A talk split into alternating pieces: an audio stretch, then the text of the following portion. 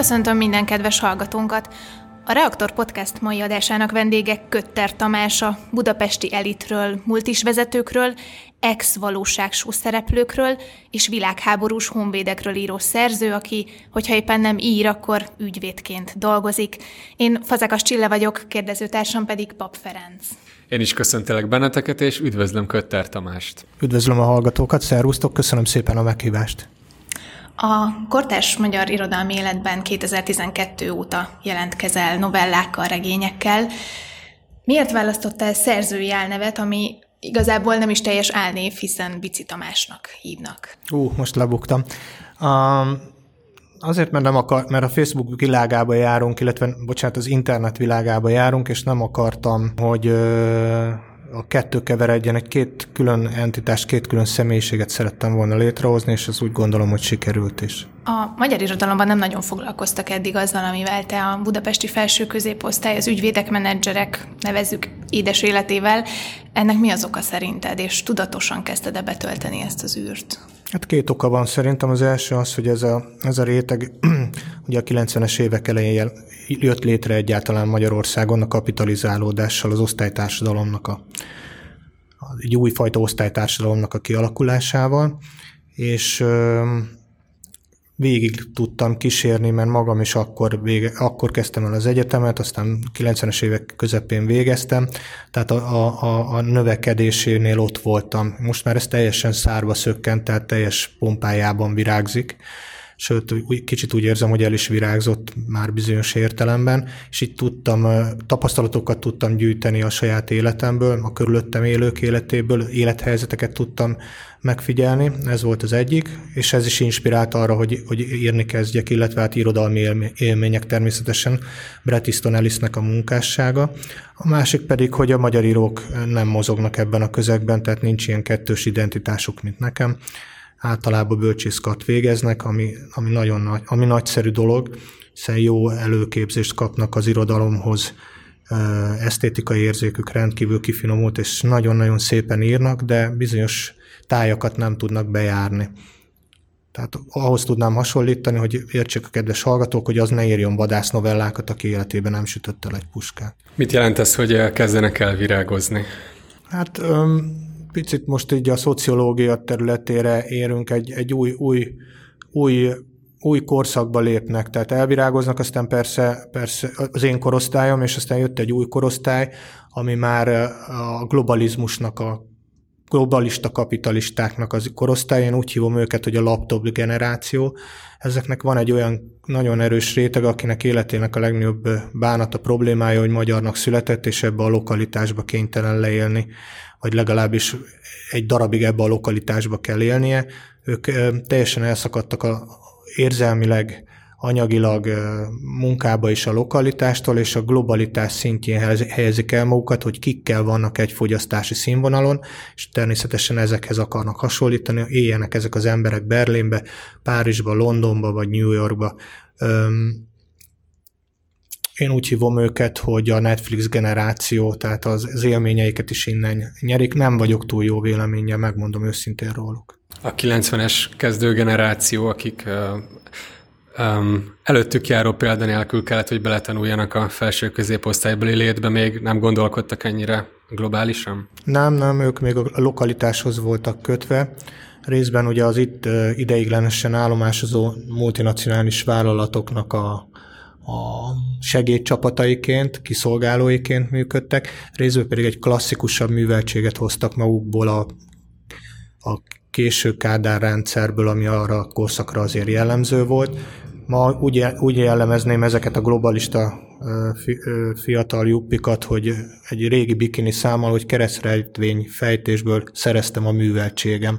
Hát ők pedig a Facebook pörgetéséből és a Netflixből szerzik a műveltségüket, ezért nincs is olyan mély világlátásuk, mint a, az előttük járó generációnak, egy más, más kultúrközegbe mozognak, mást tartanak a jó életnek, ugye minden, minden politika, minden társadalom arról szól, hogy mi mit tartunk a jó életnek, mitől jó a mi életünk, ők teljesen mást, mint mi. És úgy is mutatott be őket, mint akik boldogtalan emberek egy, egy boldogtalan korban. Ebből mi lehet a kiút szerinted? Hát identitáskeresés, identitások nélkül nem lehet élni, ezt ismerte fel, hogy egy, egy friss példát mondjak, például a, a cancel culture, ami az Egyesült Államokból indult, de hát Michel Ölbektől, mástól nem Michel Ölbek elemi részecskéjéből tudjuk, hogy nem volt olyan divat hullám, vagy, vagy hülyeség, ami elindult a jazz korszak óta az Amerikai Egyesült Államokból, és előbb-utóbb Nyugat-Európát, majd Európát ne tarolta volna le. Ők, ők is ugye mindent eltörölni, ez, eltörölni a múltat, ledönteni a konfederáció szobrokat, ledönteni aztán az alapító atyák szobrait, ledönteni mindent, de aztán rájöttek, hogy identitás nélkül nem lehet élni, és egy kreált identitást ö, próbálnak most maguknak csinálni, például nem a függetlenségi nyilatkozat elfogadásához kötik az Egyesült Államok létrejöttét, hanem a 1619-hez az első telepesek megjelenéséhez. Ez, ezek, ezek mindig identitásokról szólnak. Akinek nincs identitás, az előbb-utóbb elmosódik, lát, ö, ilyen átfolyósá válik, nincs, nincs, nincs mibe kapaszkodni, nincs közössége, nincs hazája, nincs semmije lecsukja a lap, ezek az emberek azok, akik lecsukják, lecsukják a laptopjukat, aztán elmennek egy másik városba, másik, ugyanezt a munkát végezni, és ugyanolyan jól érzik magukat. Legalábbis azt gondolják, hogy ugyanolyan jól érzik magukat ott, hiszen ugyanúgy fogyaszthatnak. Én ezt az egyik regényemben úgy fejeztem ki, hogy a, a Four Seasons és a Ritznek a légkondicionált uh, aulája mindenhol ugyanolyan. Ugyanolyan, ugyanolyan hőmérsékletre van állítva bármelyik nagyvárosban. Ugye a rablóhalakban írsz a, a budapesti elitről, aztán a dökkeseikben a multiskultúra felé fordultál, a harcból nincs elbocsátásban ex-valóságsú szereplőkről írtál, és az IKEA vasárnapban írtál már a, a középosztályról, talán a, amikről most itt uh, inkább beszélgettünk. Uh, ezek különböző célközönségnek is szólnak ezek a művek? Hát az IKEA vasárnap talán abba különbözik a második könyvemből, ami szintén a technikusokról szól, tehát a közgazdaságtan hívja ez a technikusoknak azokat a, azokat a középosztálybeli, vagyon alapján középosztálybeli embereket, vagyon műveltség, társadalmi elhelyezkedés szint középosztálybeli embereket, akik a nagy multiknál a tényleges munkát végzik.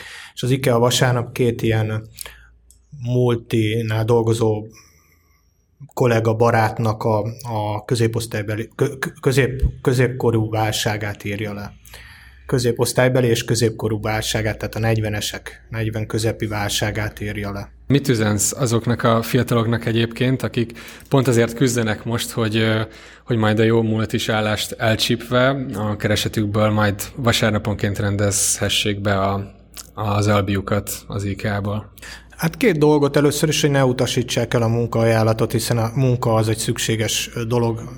Egyrészt ugye a munka teszi az embert emberré, mondják néhányan, másrészt pedig ha nem vagy gazdag örögös, akkor valamiből meg kell élned, de ne higgyék el a nagy hazugságukat. A multi nem egy nagy család, ugyanis a nagy családból, akármilyen családból, hogyha a nagymama már nem tud munkát végezni, vagy nem hoz elég pénzt haza, mert mondjuk nyugdíjas, akkor nem teszik ki az utcára. Legalábbis jobb helyeken és ne higgyék, ne higgyék el azt, hogy küldetése van egy multinacionális vállalatnak, mert nincs küldetése. Egy multinacionális vállalatnak, de egyébként kész szerint minden nagy vállalatnak egyetlen egy küldetése van a világon, saját magával szemben, támasztott követelmény, a lehető legrövidebb időn belül a lehető legnagyobb profitot termelni. Minden más hazugság, szemfényvesztés, álca, beetetés, tulajdonképpen olyasmi, mint az állatfarmnál, ahogy a ha, ha valaki olvasta, vette a bátorságot és a, az időt, fáradtságot, elolvasta ezt a Orwelli könyvet, ott is tulajdonképpen egy nagy hazugságban élnek a állatfarmnak a lakói, ugyanilyen nagy hazugság a múlti is. Lehet párhuzamot vonni mondjuk egy háború kitörésekor a, a hőstettek és az érdemekért való lelkesedésért? Nem. A háború nagyon tiszta dolog, és világosan látod, hogy mit miért teszel. Először is nem az ellen, igazából a háborút nem az ellen vívod, aki szembe áll veled, mert egy ugyanolyan férfi, mint te, hanem azokat véded, akik mögötted vannak. Ez egy erkölcsi kötelesség, és teljesen mindegy, hogy igazságos vagy igazságtalan a háború, egy katonának nem szabad mérlegelnie, tenni kell a dolgát. Egy multinál én azt gondolom, hogy, hogy egy jól felépített marketing hálózat tartja egybe ezt a közösséget, és ösztökéli minél nagyobb teljesítményre az embereket, hogy gyorsabban, többet, termeljenek a tulajdonosoknak, akik nagyon gyakran nem is láthatóak. Olyan tulajdonosoknak, akiknek annyi készpénzük van, hogy páncéltermeket kell bérelniük adózás szempontból, hogy ott tonna számra tartsák a, a papírpénzt. Tehát legyünk tisztában azzal, hogy a munkaerőnket eladjuk a piacon, tehát klasszikus, akkor menjünk vissza egy picit Marshoz, és ezért fizetnek nekünk, és ennyi. Itt álljunk meg lelkiekbe. Lelkiekbe álljunk meg. Lehet, hogy a, multi elvár, a, a modernitásnak az egyik alapkövetelménye a képmutatás, és lehet, hogy a multi elvár tőlünk dolgokat, de mi ne higgyük el. Tehát a hit a lényeg nem az, hogy formálisan mit csinálunk. És ez a multis kultúra azért nem csak Budapesten jellemző Magyarországon, hogy Győr mellől származol, ott ott is van ez a réteg, mégis a könyveidben alapvetően budapesti szereplők jelennek meg, és budapesti történetek. Budapest az egyetlen a város, hogy amikor Periklésztől megkérdezte, hogy miért épít, megkérdezték, hogy mi a fenének építesz ennyi mindent, a témben azt mondta, mert a város megérdemli.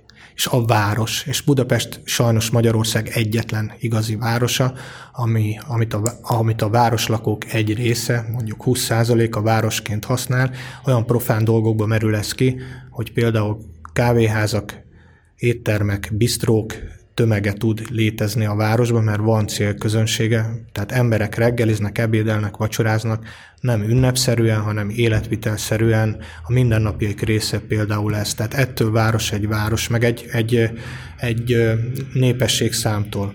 Tehát Győrnek is azt gondolom ez a egyik legnagyobb problémája, hogy nem éri el a kritikus tömeg a lakossága, és ezért nem bizonyos szektorok csökevényesen vagy nem nagyon tudnak fennmaradni, vagy gyökeret verni ott.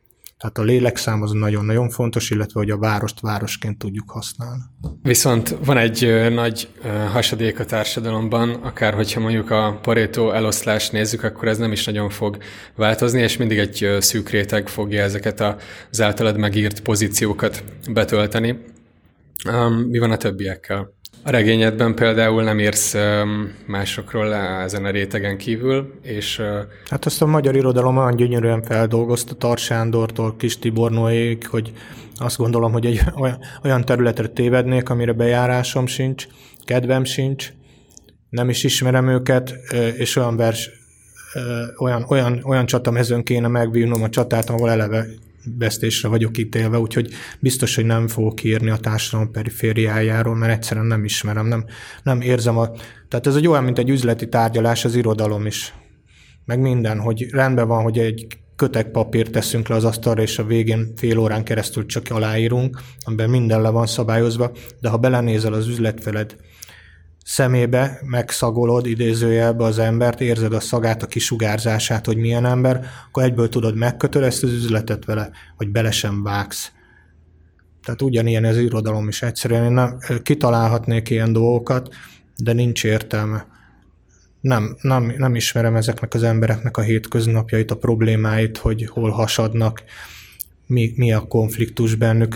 Sztereotíp elképzeléseim vannak, az pedig azt gondolom, hogy az arra kár a papírt és az, az olvasóknak a figyelmét pazarolni, magamat pedig leírni a szemükbe. Viszont a középosztályról pontosan írod le, hogy hol nyaral, vagy telel, kirándul, hol ebédel. Ez kutató munka eredménye, vagy saját tapasztalat? Részben saját tapasztalat, hiszen magam is középosztálybeli vagyok. Részben pedig amikor ezt megírtam az IK-ba, akkor például egy katalógusszerű felsorolásban, amikor az ember elmondja a főhős, az egyik főhős, hogy milyen kiszámítható és egyenes vonal az élete, akkor pedig direkt sztereotipizáltam. Tehát a legfelkapott, közöttük a, a, ezek között a, e között a ebben a rétegben a legfelkapottabb, legismertebb, legtöbbet emlegetett helyeket írtam bele részben, hogy az olvasók, hogyha közülük valaki a kezébe veszi, akkor magára ismerjen, és egy picit mosolyogjon, mert ugye tudjuk a Mici Mackó óta szeretjük, hogyha mese rólunk is szól, hát részben pedig, hogy egy körképet mutassa. Egy irodalomkritikus olvasata a könyveidről így szól, hogy nincsenek nyertesek, a hatalom, a pénz, a csillogás, a drogok és a fiatal, szexis kívánatos nők hajkurászása mindenkit felőről.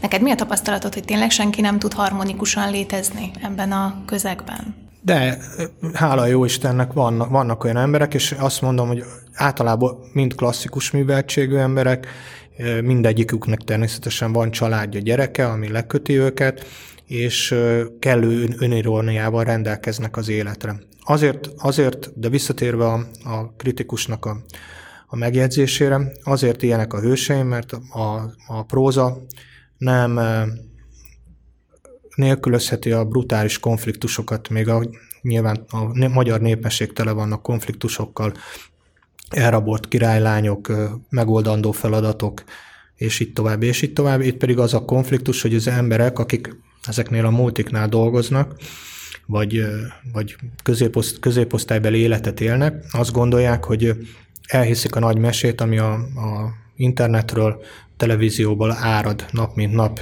brutális erősséggel, Csernobil erősséggel felé, az agyuk felé. Neked is voltak egyébként kultúrsokjaid, ahogy... Persze.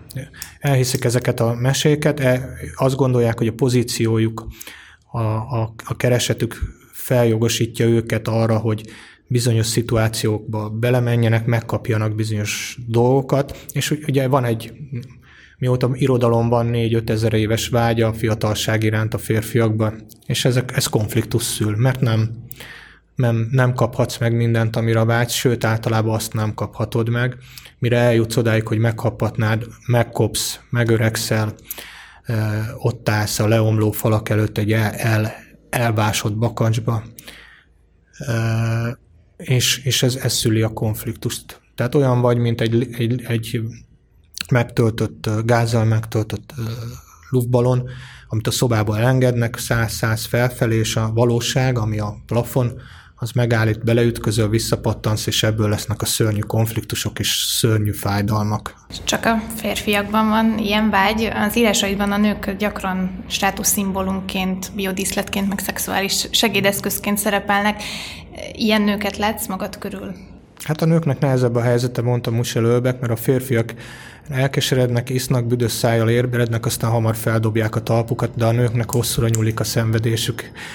Um, hát nyilván ezek a férfiak, de visszatérve a kérdésedre, vágynak valamire, és és az a fiatalság, a fiatal nőknek a szerelme, az, hogy a nők igazolják. A nők sem, semmiben nem tudjuk meglátni magunkat, hogy mire vittük az életbe, és mik vagyunk, mi csak egy másik nő tekintetében vagy másik ember tekintetében, bocsánat, egy férfi egy nőjébe, a nő pedig a férfiébe szerencsés esetben.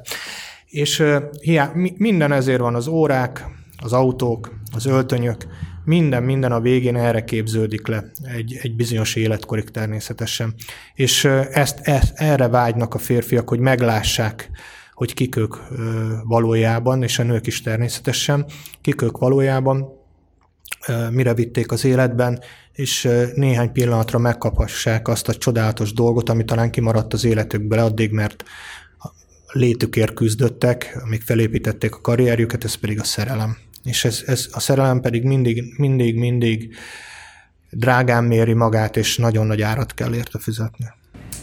És te a feleséget szemében látod még meg ezt a dolgot? mit kezd, kihallgatás mit, jelleg, kezd kihallgatási jelleget ölteni, úgyhogy mivel nincs, nincs itt az ügyvédem, mondanám, hogy nem, nem, nem válaszolok erre. Természetesen egy társas kapcsolat erről szól. És ha még picit a, a családod nem maradunk, csak arra lennék kíváncsi még, hogy az IKEA vasárnapban a szülőknek elég rossz a kapcsolata a gyerekekkel. Te értesz-e, ugye ha jól tudom, hogy lányod van, te értesz-e a lányod nyelvén? Igen, mert, mert szétzilált a, a, a korosztály. Ugye ott, ott 40 40-es évek közepén végén járó férfiak, a, a családapák, és egyetemisták a, a gyerekeik, és egy óriási szakadék van kettőjük között. Az, az apák még a régi gürcölős nemzedékhez tartoznak, akik napi 12 órát is bent töltöttek a munkahelyen, és megbecsülték, kuporgatták a javakat, a gyermekeik pedig már a kultúrmarxizmus, neoliberalizmusnak a, a szörnyszülöttjei, mondhatnám azt is egy mondatta, hogy amikor az apja megkérdezi, gyereket, van már munkád? Hát ez olyan kispolgári dolog. Úgyhogy a, egy generációs szakadékot írtam le azik a vasárnapban, amikor a gyerekek a, a szülők ellen fordulnak, a munka. Egyébként Magyarországon, hogyha leképezzük politikába, erről van szó. A Fidesz a munkaalapú társadalmat képviseli, vele szemben álló erők pedig nem, hanem valami egészen más. És ugye, ugyanez a generációs különbség éleződik ki a regényben is. a, a világ folyásához azért egy fiatalnak alkalmazkodnia kell, hogyha boldogulni akar, és, és, és az apja jó tanácsai megfogadása mellett azért hát gürcölnie kell neki is a, azokkal az eszközökkel, amiket most kínál a, a világ. Ezek szerint gyakran utalsz egyébként interjúidban arra, hogy régen sokkal jobban fejezték ki magukat a klasszikus műveltségű emberek. Ennek a, egy ilyen emberi igényességre való törekvés szerinted mondjuk jó lassítója annak, hogy, hogy egy légüres térbe jussak a, a hélium gömbbel? És a túl gyors növekedésben egyszer csak ne találjak már stabil pontot az életemben. Igen, azt hiszem, hogy a klasszikus műveltség és a klasszikus irodalom az a történeteken keresztül megtanít arra, hogy nem a, ahogy az LGT mondta, fiú, egyedül az élet a tiéd nem lehet. És egy iróniával iróniával vértesz fel, ami a kudarcaidat kellőképpen tudja, tudod kezelni, tehát nem, nem, végletek, nem végletes a kudarc és az irónia. Tudsz madagadon nevetni, el tudod helyezni magad a világba. Az iró, ez más, mint a cinizmus, azt nem szeretem, de az irónia el tudod helyezni magad a világban, és a kudarcaidat is el tudod helyezni, meg a sikereidet is el tudod helyezni, tehát tudod, hogy te ki vagy, és mire vagy képes, és ez megóv egy nagyon sok csalódástól, mert a csalódások teszik tönkre az embernek az életét. És a magyarok képesek ön, önironikusak lenni? Abszolút, egy nagyszerű nép vagyunk, csodálatos nemzet, nem is szeretnék máshol élni. Egy nagyon-nagyon megható történet volt, hogy föl, ahogy elmondja, hogy milyen ez a nemzet, és hogy nem kell szégyelni magunkat, hogy olyanok vagyunk, amilyenek, mások se különbek. Badacsonyban jártunk fenn a hegyen, és mielőtt bementünk volna, a hegy tetején volt egy csodálatos borozó, hogy menjünk be egy, egy hordóba, de már nagyon sokat ittunk. Egy hordó borozó, ami nyilvánvalóan rossz bort mér, és egyébként sem trendi, és akkor a, a de azért oda mentünk, és a, a tulajdonos um, tévén nézte az usz, nem tudom hányadik úszó világbajnokságot, és hosszú Katinka úszott, és mondta, hogy ú, ne haragudjanak, nem vettük észre önöket, nem vettem észre önöket, hosszú Katinka úszik, de majd megnézem az ismétlést. Mondtuk, hogy ne nézzem meg az ismétlést, majd nézzük meg inkább együtt. És mondta a ficka, hogy akkor menjünk be a hordóba belőle, ott szorongtunk hat a heten, meg a tulaj a kis, kis orosz Junos tévén, nem tudom, milyen múzeumból hozta ki, és hát persze nyert hosszú Katinka is meghívott minket egy pohár borra, és ebből, ez, ez számomra egy olyan, olyan élmény volt, hogy ez életem végig el fog kísérni. Sokkal szebb, jobb, mint hogyha, hogy miről beszélgettem, nyilván a munkáról beszélgettek, valamelyik múlt is társammal a hüttébe a valamelyik menő síppályán. Sokkal fontosabb közösségépítő volt számomra, megerősített valamibe hogy egy nyelvet beszélünk, ugyanazokért szurkolunk, és szeretjük egymást. Ennyi. Az írás tanultad valahol? Igen, igen, igen, igen. Én amikor elhatároztam, hogy írok, akkor próbálkoztam autodidakta módon, de ahogy minden mesterségnek, például a festészetnek is az alapozás, a bászon, a, a festékek kezelése, a technikák, megvannak a szakmai fogása, és én ezeket a szakmai fogásokat elsajátítottam egy kreatív írás a Verk Akadémiába, ahol olyan nagyszerű, csodálatos tanáraim voltak, mint Márton László, a nagyíró és műfordító, Csernaszabó András, korunk egyik legjobb no- magyar novellistája, Szécsi Noémi, aki olyan nagyon szuper könyveket írt, mint például a Kommunista Monte Cristo, ami az egyik kedvenc könyvem. Volt tőlük mit tanulni, és egy év után már legalábbis a szakma alapfogásaival felvértezve léphettem ki a világba. És felmerült benned, hogy a közügyvédi pályát hátad mögött hagyod, és csak írással foglalkozol? Nem, mert a kettő, kettő egymás nélkül nem ment volna. Tehát az ügyvéd, ügyvédkedésbe szippantottam be azokat a mindennapi élethelyzeteket, találkoztam emberekkel, amely, ami, amit fel tudtam aztán használni az írásba, ez az egyes, kettes írásban nem lehet megélni legalábbis azon a színfonalon, amihez hozzászoktam Magyarországon, úgyhogy a kettő kizárja egymást. Mind, mind dolgozol most? Mi lesz a következő téma, mű? A Woody Allen, Woody Allen férjek és nagyon szeretem Woody allen mint forgatókönyvírót, rendezőt, és mint színészt is, és a Férjek és feleségek című egyik kedvenc filmje, tehát a komolyabb filmjeit szeretem, ami két, két házaspárnak a egzisztenciális egzisztencialista, bocsánat, nem egzisztencia, egzisztencialista problémáiról szól. Azelőtt tisztelgek egy, egy magyar, nem annak a koppintása, hanem Magyar, Magyarországon játszódó történetbe, és és egy korrajz lesz természetesen ezekről a laptop kapitalistákról és Netflix emberekről. És ha már film, akkor el tudod képzelni, vagy szeretnéd, hogy akár valamelyik regényedet filmre vigyék? Az összes háborús novellám, az utolsó könyvem az a második világháborúban játszódó hardboiled novellák, a front, front novellák, fronton játszódnak. Bármelyiket szerintem, alkal, bármelyik alkalmas arra, hogy megfilmesítsék. De egyébként az bármelyik könyvemből lehetne filmet, illetve színdarabot írni, azt gondolom, kis ráfordítással. Köszönjük szépen Kötter Tamásnak, hogy válaszolt a kérdéseinkre. Köszönöm, hogy itt lehettem. Kedves hallgatóinknak pedig köszönjük szépen, hogy meghallgattak minket. Kövessétek továbbra is a reaktor.hu-t, a Reaktor Facebook oldalát. A podcasteinket meghallgathatjátok Apple Podcasten, Spotify-on és YouTube-on is. Sziasztok!